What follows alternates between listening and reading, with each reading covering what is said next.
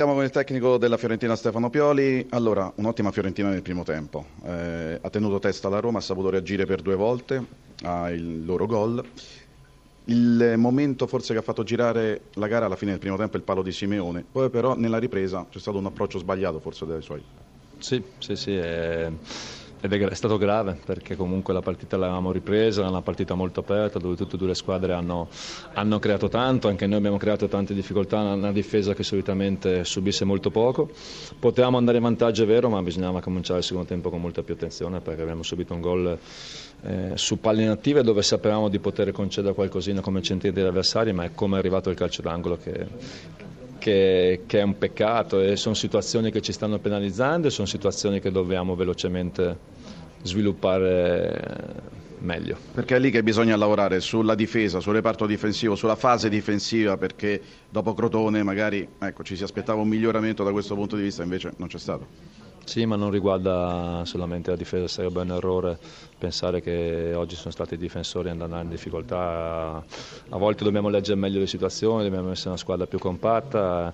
È chiaro che siamo una squadra molto giovane, molto nuova e quindi che ci vuole un po' di tempo. È altrettanto chiaro che abbiamo giocato contro una squadra molto forte, a lunghi tratti siamo stati alla pari e adesso dobbiamo lavorare al meglio per per trovare quella continuità che in queste due ultime partite nei 95 minuti ci è un po' mancato. Studio, domande per Stefano sì, Pioli. Volentieri un paio di domande. Buonasera Pioli, sentiamo subito Fulvio Collovati. Prego. Sì, Fulvio. Stefano, ciao, buonasera. Ciao, ma allora tu hai detto che la difesa, allora sì, ehm, premesso che ho visto un, un'ottima Fiorentina nel primo tempo, come avete detto anche voi, eh, nel secondo tempo però insomma troppi spazi regalati a questa, a questa Roma che in questo momento sta bene fisicamente micidiale. Ecco, eh, pensi che sia anche il centrocampo? Badelli ho visto che ha perso palla un paio di volte, lo stesso Benassi, è vero che non coprono abbastanza questa, questa fase no. difensiva?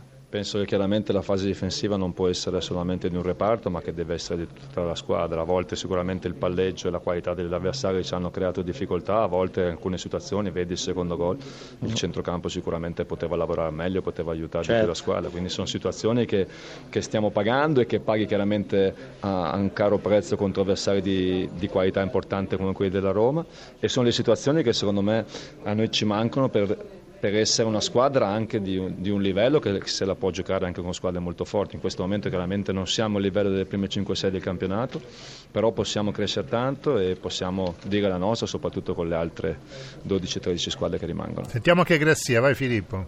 Sì, ragganciandomi al tuo discorso, la Roma ha segnato tre gol sfruttando le palle perse in successione da Badele, Simeone e sì. Veretù e nel calcio moderno questo rappresenta un mezzo suicidio. Sì, no, no, sono d'accordo, ma abbiamo... Oh, quella di Simeone onestamente è una palla persa, ma era un'occasione, era un'occasione per noi perché si trovava in vantaggio due metri davanti ai difensori della Roma, quindi tu puoi anche perdere una palla a 10 metri dall'area avversaria, però poi dopo c'era tutto il tempo e la squadra era anche sistemata bene sotto palla, è quello che, è quello che, che dispiace e gli altri invece sono state palle, palle sicuramente sanguinose dove però credo che al di là dell'errore individuale siano stati gli altri giocatori a non dare più soluzioni al compagno in possesso palla e quindi a subire poi la pressione degli avversari. Vincitore di questa splendida partita, Giuseppe Di Francesco è ormai un record dopo l'altro sei entrato già nella storia di questa Roma, di questa nuova Roma, dodicesima vittoria consecutiva, eh, un'altra partita giocata molto bene con un ottimo impatto soprattutto all'inizio dei, di entrambi i tempi direi perché è stata la fotocopia, il gol al quinto minuto, il gol al quinto minuto del secondo tempo, insomma per lo scudetto bisognerà fare i conti con la Roma. Siamo stati bravi all'inizio, però nel primo tempo abbiamo lavorato un po' in intermittenza, nel senso che dopo il gol ci siamo un pochino abbassati, non abbiamo ridato le pressioni che avevamo fatto invece inizialmente, dopo che abbiamo rifatto il secondo ugualmente, nel secondo tempo siamo entrati con un'altra testa, con la voglia di andare a vincere questa partita e concedendo molto meno alla Fiorentina. È una vittoria che si è chiaramente materializzata in campo, ma che è nata dalle due scelte, perché quella di Gerson è stata azzeccatissima, ci credi davvero in questo giocatore che in altri tempi era stato abbandonato, invece lo hai rispolverato e ti, eh, i, i risultati ti stanno dando ragione.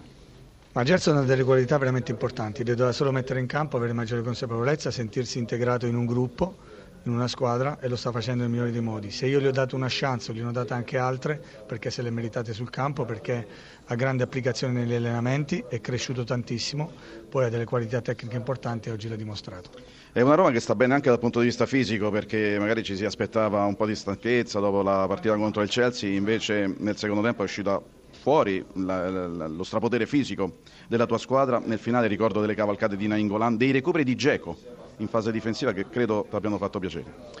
Infatti Edin, al di là che non abbia fatto gol e non fa gol da 5 partite, mi piace il suo atteggiamento, il suo modo di lavorare per la squadra e sono convinto che poi i gol suoi arriveranno.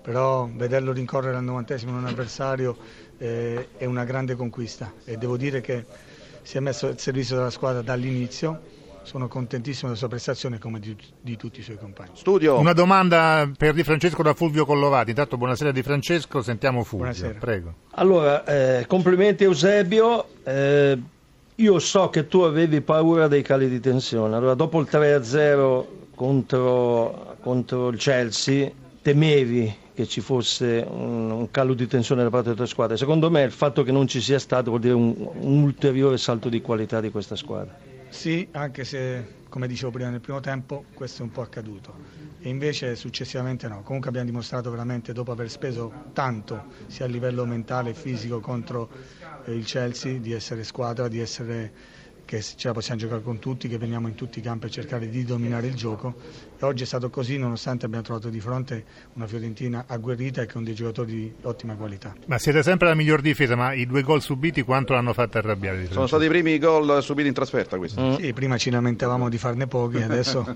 qualcuno si può prendere se poi se ne fanno tanti, anche se non sono contento assolutamente. Eh, siamo stati un po' ingenui nelle letture di certe eh, giocate, ma anche, devo dire, specialmente nel primo c'è stata una, un'ottima giocata anche degli avversari.